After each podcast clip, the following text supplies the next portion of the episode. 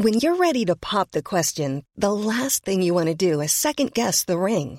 At Bluenile.com, you can design a one of a kind ring with the ease and convenience of shopping online. Choose your diamond and setting. When you find the one, you'll get it delivered right to your door. Go to Bluenile.com and use promo code LISTEN to get $50 off your purchase of $500 or more. That's code LISTEN at Bluenile.com for $50 off your purchase. Bluenile.com code LISTEN. Hey there, it's Michele Norris. I'm host of a podcast called Your Mama's Kitchen. When I travel, I'm usually looking for a way to find a taste of home when I'm not at home. And one of the things I love to do when I am at home is entertain. And Airbnb allows me to do that. When I was in California recently, I rented a house that had a great kitchen. And when we were sitting around the table, we were all thinking, we're in someone else's house. Someone could be in all of our homes as well. If you have a home, but you're not always at home, you have an Airbnb. Your home might be worth more than you think. Find out how much at airbnb.com/slash host.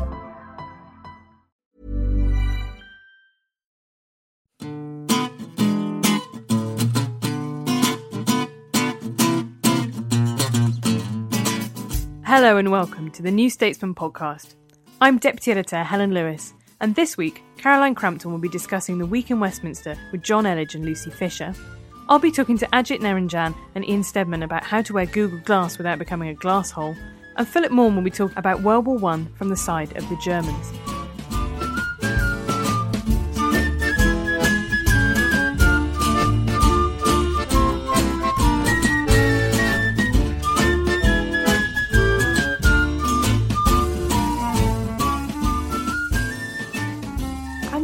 And I'm here with Lucy Fisher and Jonn Elledge to talk about the week's politics.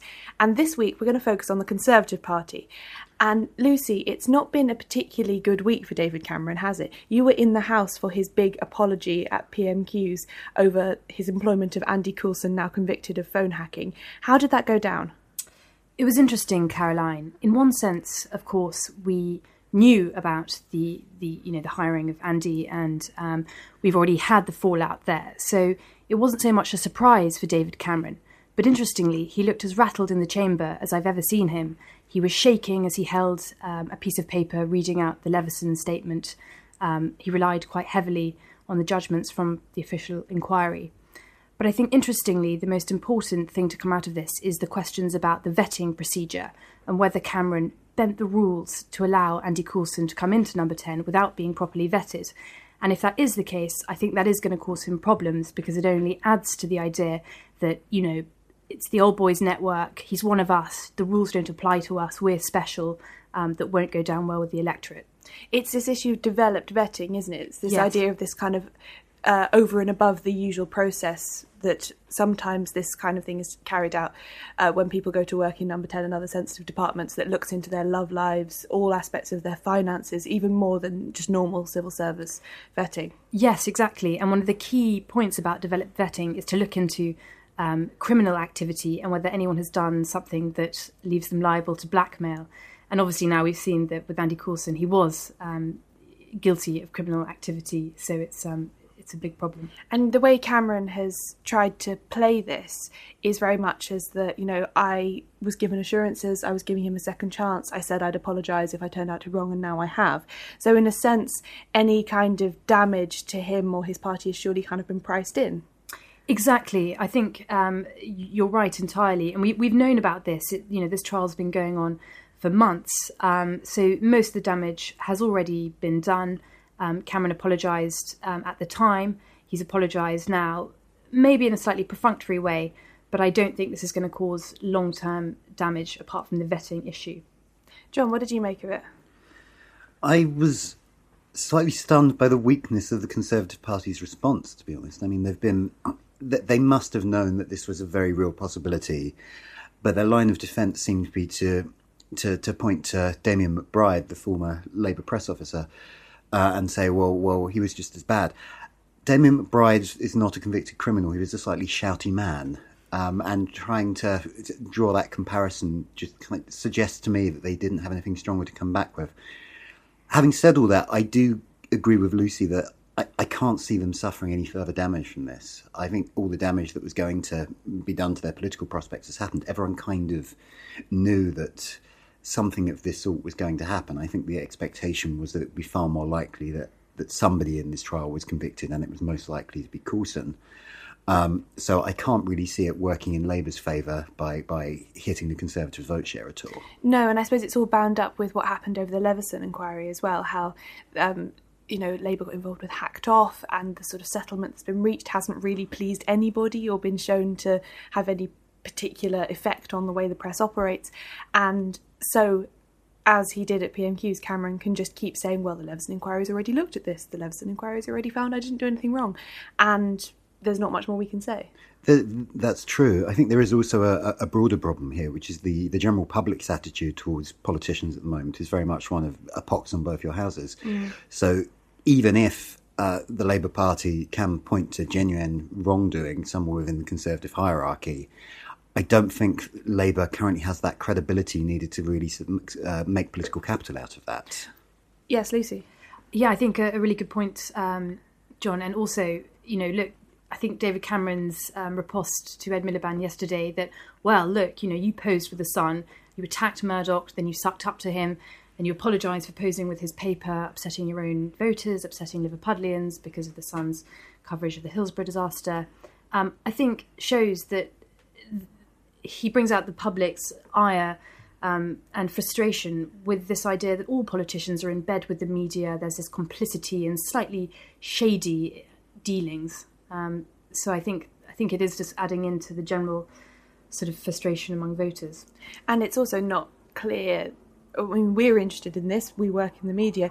Uh, a lot of people are interested in the angle insofar as it's affected the victims of phone hacking, but whether it's actually resonated beyond that in such a way that will change people's votes, I'm not sure about that yet. I agree. I think it's really low salience. It's not a doorstep issue. People are worried about jobs, youth issues, the economy. They're not so concerned about, you know, personnel in number 10 that's uh, inside the beltway i think and another another issue that is i think perhaps like that is also this issue of europe and who should be president mm. of europe um, David Cameron has chosen to stick his neck out on this one and resist the appointment of Jean Claude Juncker. Uh, Jonn, what do you make of this move by Cameron? I, I, think as a the European strategy has comprehensively failed. I mean, I think the, the, Conservative strategy has been one of almost trying to blackmail our, our, our, European allies into kind of getting in line behind the kind of reforms that, that Britain wants. Um, and those are not going to be forthcoming under a, a, a Juncker presidency. I mean, he's very, he's very much a federalist. He's from Luxembourg, which is a, a country that, you know, because it's a small country, I imagine, is generally much more in favour of European integration than than uh, than many of the other countries in, in the EU. Um, and he is almost certainly going to be European Commission president, despite the fact that Cameron has basically bet everything on, on preventing that. I, I think the, the reason that this strategy has failed is because Cameron's entire strategy is based on appeasing his own uh, grumpy Eurosceptic backbenchers, and he's kind of lost track of the fact that other European leaders also have domestic electorates to consider. They also have people behind them pushing them in a certain direction, and you can't just run a union of 28 countries for the benefit of, of the noisiest, grumpiest member. It, it's got to be based on compromise. And ultimately, the compromise it's going to be a compromise that has Juncker in charge. I think that seems incredibly likely at this stage. Um, I mean, and if that does happen, it's it's kind of a sort of double failure for David Cameron. It's a failure both because he has stuck his neck out in this issue, um, and because we're now going to have the kind of European Commission president who wants a whole raft of policies that, that not just Conservatives but Britain as a whole is generally not very interested in, and that has a grudge against David Cameron that's not going to help either. That's not going to help, is it? Right. Um, so you mentioned there that um, this is to do with David Cameron's relationship with his backbenchers. Uh, Lucy, do you think that they are going to look approvingly on Cameron for trying? I think that's a really interesting question.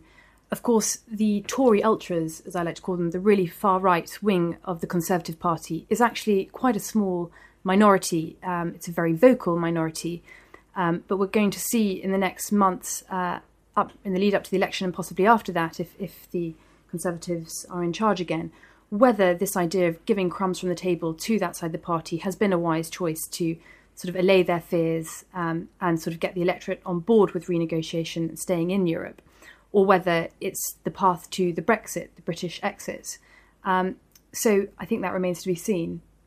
As to whether they will actually reward Cameron for the, with their with their attention. Yeah, yeah, exactly. I think you know it's interesting that he has the support of the party behind him on this one, and in fact, the electorate um, is happy to see him fighting, standing up for what he believes in, even though he's going to fail. Very interesting poll in the FT yesterday showed that um, around 70% of the electorate thought, yes, good on you, even though you're going to lose this argument about Jean, um, Jean-Claude Juncker. Um, you know, we're glad to have a strong leader who's willing to say what he believes in. And I think the party, um, his backbench MPs, probably agree with that. Well, thank you very much, Jonn and Lucy. Thank you. Thank you.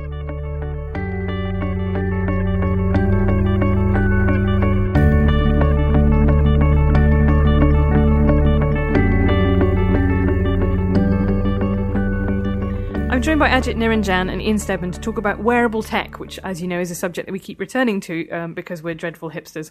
Um, Google Glass has launched this week. Uh, its big launch event was on Monday, which Ajit you went to. Mm-hmm. So first of all, ta- bring it to life for me. um, yes, it was a surprisingly nice, really fancy place. Well, I guess you could expect that outside Central St Martin's. Um, and it was just a big launch event. Um, there were hundreds of little Google glasses on display, which you're free to pick up, play around with. Um, and yeah, it's just really cool. I don't really know how to say much more than that. So you're completely won over today. so we should say that sold. Well, that they've just they've been on sale for, through the Explorer program for mm-hmm. some time in the US. They're a thousand dollars in the US. That translates to a thousand pounds in the UK because Google apparently don't understand exchange rates. Um, Ian, uh, will you be rushing out to spend a thousand pounds of your no. ill-gotten progressive loot? They make. I've said this before. Um, they make you look like a dweeb. Um, they, they, I mean, that they, they, Google Glass is the idea is the real-time translation. For instance, you can wear this thing and it's got a camera in it, and you can say, "Okay, Glass, translate this menu in front of me," and it will translate an Italian menu into English. That's quite cool. But you are walking around with a big computer and camera thing on your glasses, um, which kind of puts people off. If you imagine me kind of walking around holding up a camera recording everyone I spoke to. That is a bit weird. Um, yeah. Ajit, do you use Siri? No, no, I don't. I've uh, I'm a bit of a technological dinosaur, really. i right. Is this got... why you were won over by yeah. Google Glass? You were like, I, I just like the shiny. That's kind of the thing with Google Glass. Well, um, excuse me. The the whole point of it is that, um, well, with wearable tech in general, and this is you know smartwatches and all this kind of stuff, is the gradual um, like the way that the line between the, where the tech ends and us begins kind of ends. So at the moment you've got your smartphone, a lot of people I don't use Siri because I never am in a situation where I feel like I want to get my phone out of my pocket and press a button and ask it a question, and that just feels really unintuitive and really weird. But with Google Glass, you're walking around and this thing's listening to you all the time, and you can say, "Okay, Glass, um, look up stage times at Glastonbury this weekend or something, you know, and it will tell you. Um, but you know that 90% of people would just be going, "Why Open the pod blade doors, Hal? Or like, how many would you rather fight 100 horse sized ducks or 10 duck sized horses? Or... Yes. Um, and also there's the whole creepy um, you wink to take a photo. Yeah, that thing was a bit um, weird. Yeah. was definitely a bit weird. And was, didn't you say that someone, while you were wearing glass, someone else was talking about it and it was listening yeah. to them? Yeah, and no, thought so... that they were giving it commands and mm. thought it was you giving it commands. So someone else was taking control of your glass. Yeah, unintentionally. Hey, I'm Ryan Reynolds. Recently, I asked Mint Mobile's legal team if big wireless companies are allowed to raise prices due to inflation. They said yes. And then when I asked if raising prices technically violates those onerous two-year contracts, they said, "What the f*** are you talking about? You insane Hollywood ass." So to recap, we're cutting the price of Mint Unlimited from $30 a month to just $15 a month. Give it a try at mintmobile.com slash switch. $45 up front for three months plus taxes and fees. Promo for new customers for limited time. Unlimited more than 40 gigabytes per month. Slows. Full terms at mintmobile.com. As the uh, demonstrator told me what to say to Glass, mm. He ended up doing all the same things that I should be doing to it himself. Yeah. Which is some of the problems that they've had on um, the Xbox Kinect as well, by people saying things that they didn't quite realise in the middle of watching something. Oh, yeah, like- it. Yeah. The I advert mean- saying Xbox Xbox on was it? There's yeah, a- exactly. There's a whole gag on, on, in Thirty Rock about that with um, the TV when char- like uh, when uh, they launch a cable box that is uh, voice activated, but every time a character in the show says off, it turns off, so it keeps turning itself off. But this is the thing, I feel exactly the same. I mean, I think this is a technology with amazing potential. Mm. But the problem with it in the moment is that it's like the Xbox Kinect or the PlayStation Move. I've tried playing games using those things, and actually, fundamentally, my thumbs are just better. Oh yeah, And also, the reason that I play computer games is that I like to sit Yeah, down. to sit down. that was always why I never really got into the Wii. Um, and I, I yeah, I, I, I've always, I, um, Nintendo did announce like you can use old GameCube style controllers recently for the new Wii U, and that weirdly um, is more likely to make me buy a Wii U than all the fancy motion control stuff. But what do you think about Google's strategy with this? I mean, is it just the stage, as I imagine, they're sitting in their volcano lair and they've got so many, so much money that they just don't know what to do with it, and so it doesn't really does it matter to them reputationally whether or not this succeeds or fails? Yeah, maybe. I think they've actually got a good idea with this one in that they did say that they sort of want to take people out of staring down at smartphones all day and actually get them interacting with the real And world. a them wink at more. Make them wink at strangers. um, so even if it doesn't pull off quite as everyone's hoping, it'll still be an interesting move for them to make. Do you know what the sales figures have been like in the US? Well, it's only recently gone on sale to the public. The Explorer program, which is what it's gone on sale in the UK as, is kind of like a beta testing period where you pay a lot of money for what is essentially, well, it's, it's going to be close to the real version. It's not really a prototype, um, but the sales haven't been amazing, and a large part of that is because people ha- it has this terrible branding issue. It's not like iPhones when they first came out, and that was a revolutionary idea, um, the smartphone, but they also looked really cool. Whereas Google Glass is possibly the most revolutionary of the wearable techs that we've seen, but it also just looks really sad when you wear it. This is this is my point about buying a, a fitness band. Is that I wanted the one that looked least like a fitness band as possible, which I guess is what happens to people. But I think there's also an interesting question here about Google's strategy. So one of the things I've really noticed with search is that they've started supplying a lot more search information natively in the page. So the World Cup's been a really interesting uh, example of this. If you type Germany into Google now, it will tell you when Germany's next match is or give you the current scoreline of what that game is. I don't know what happens if you type England in now. I mean, it makes a sort of sad Big trombone face. noise or something like that. But this is, I think, setting up a really interesting conflict. Um, which you can see Google want to push on, and they, you know, they can't just rest on their laurels. But will eventually, I'm sure, bring them into conflict with newspapers and, and news providers because Google is such a sort of huge traffic source, and people have there's been such a cottage industry about writing stuff you know, the, the kind of classic example being what time is the Super Bowl? You write an article that says that, and people write incredibly large amounts of guff about the Google Doodles because when you click the Google Doodle, you get the research result for Google Doodles. So, mm. to the extent that actually they have people in Australia where it goes up first, who then yeah. who then are there to watch for it. So there's a kind of yeah, like I say, a cottage industry of anticipating what Google want and mm. what Google will push to you.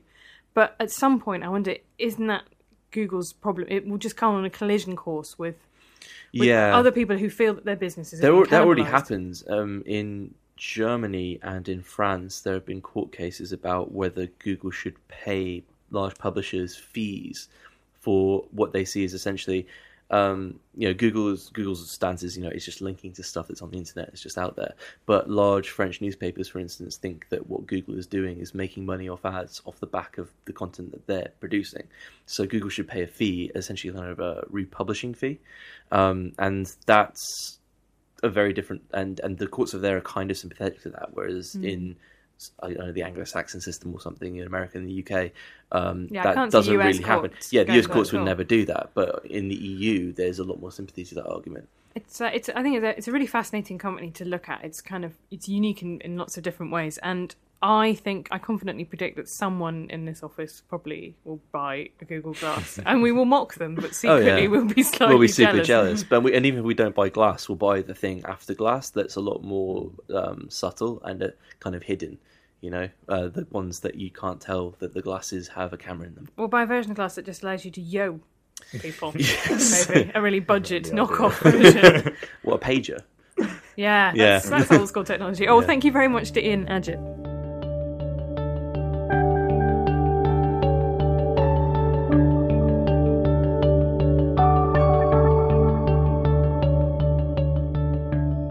This week's New Statesman is dedicated to the First World War and a number of new ways at looking at the Great War. We have Owen Clayton discussing poets from outside of Britain, and Simon Winder profiling the Archduke who was assassinated in Sarajevo, starting off the conflict. We also have a lovely piece from journalist and writer Robin Lustig, whose grandfather fought on the German side during the war. So, Robin, what what was your grandfather's involvement? What was his story? His story was that he already was 40 by the time the First World War started. He was therefore a bit old to be called up, and he wasn't called up immediately. He ran a small textiles business at the time and thought that he might escape the war, but it was not to be. And in 1916, he was indeed called up, quite happy to do his duty, I have the impression. He was a proud German. He was a non practicing Jew, but at that time that really wasn't as relevant as it was to become much later. So he joined the army, and from his memoirs, which I have read, it appears that he didn't have too bad a time of it. Most of his accounts about how he managed to get a bit of extra leave and go home to see his wife and family. And uh, as I say, wasn't too bad all in all. Was that because he was in his 40s, do you think? Yeah, he was already 41. He, uh, the, the German army had a special category called old gentleman. Oh, nice. And he was an old gentleman, so I think they looked after him. He also developed a rather unpleasant skin condition on one of his legs, which meant that he had to receive medical attention and smear his leg with ointment all the time. So he wasn't in great physical shape. So I don't think they thought he was great cannon fodder. They weren't going to send him to the trenches. But uh, he did his duty. He was in a, a sort of back room capacity and uh, did what he was told to do. And how did you piece this story together? Because I understand you didn't actually meet your grandfather. I never met my grandfather. He died before I was born, but he did write his memoirs during the Second World War when he'd already had to leave Germany because although he'd never practiced Judaism, Hitler regarded him as a Jew and life became very uncomfortable. And he and my grandmother actually managed to escape from Germany after the beginning of the Second World War, in fact, in 1940 and they spent the years of the Second World War in Portugal, where one of their daughters was living. He whiled away his time by writing his memoirs, and they are a wonderful resource. And part of his life story, of course, was his experience in the First World War. I don't read German, but with great foresight, my father and his elder brother, my uncle, decided about 30 years or so ago that they would translate their father's memoirs into English because none of their children, none of my generation, spoke German, and they thought these memoirs were worth reading for successive generations. Very fortunately, from my point of view, a few months ago, my dad and I were talking about all of the comment that was coming about the 100th anniversary of the outbreak of the First World War. And my dad said, Do you think anybody would be interested in what your grandfather wrote about it? So I said, Well, I'll have another read and I'll see. And I read it, and I thought it was absolutely fascinating. It is. You have uh, quite a few quotations in, in your piece from these memoirs. And I think what's most staggering is that he's writing this sort of in exile, and yet he still manages to write about Germany in this incredibly sort of perceptive and even handed way. He does, and he writes as a man who, although he had, as you say, been exiled from his homeland, who had been told by the Nazi regime that he was not to be regarded as a German, he was still a proud German nationalist in his own eyes. He thought of himself as a German, and when he looked back at the events leading up to the First World War, he saw them through very German eyes. He did not believe that the First World War was Germany's fault. On the contrary, he says in terms, it was England's fault. England was jealous of Germany's commercial rise. It was providing more and more competition for the English, as he called them, the British, as we would call them, and that the war therefore owed its, its uh, origins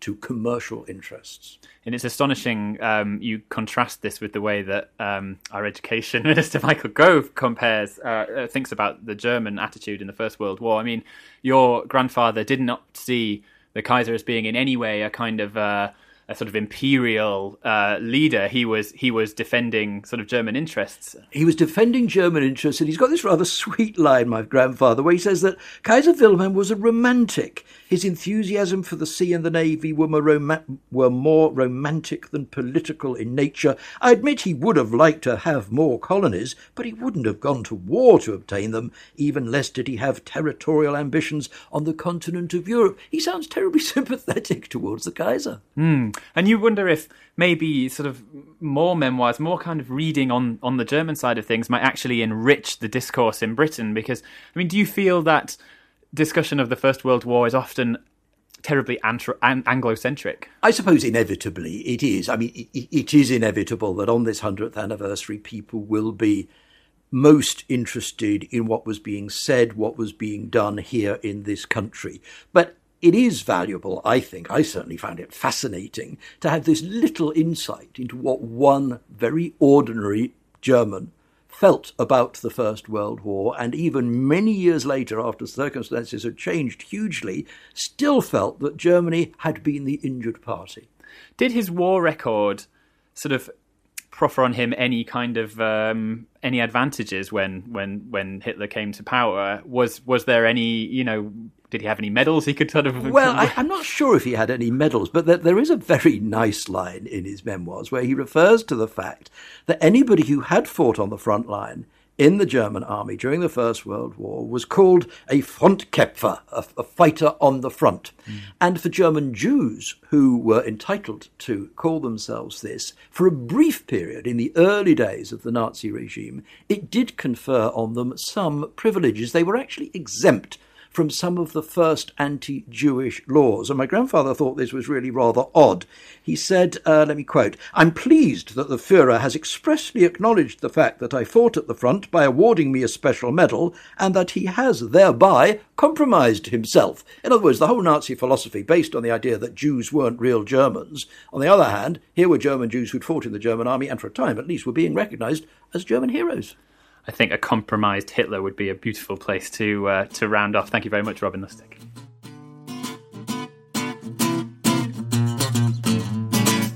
You've been listening to the New Statesman podcast. You can find us every week at newstatesman.com forward slash podcast or on iTunes.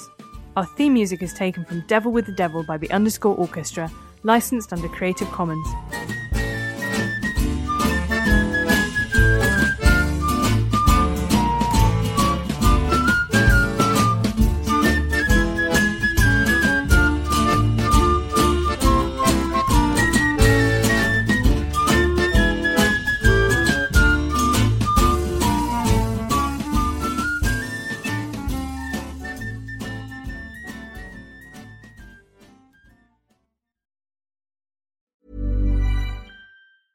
Hey, it's Danny Pellegrino from Everything Iconic.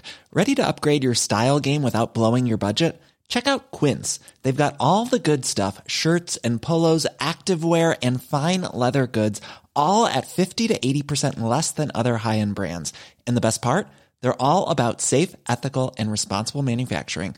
Get that luxury vibe without the luxury price tag. Hit up quince.com slash upgrade for free shipping and 365 day returns on your next order. That's quince.com slash upgrade.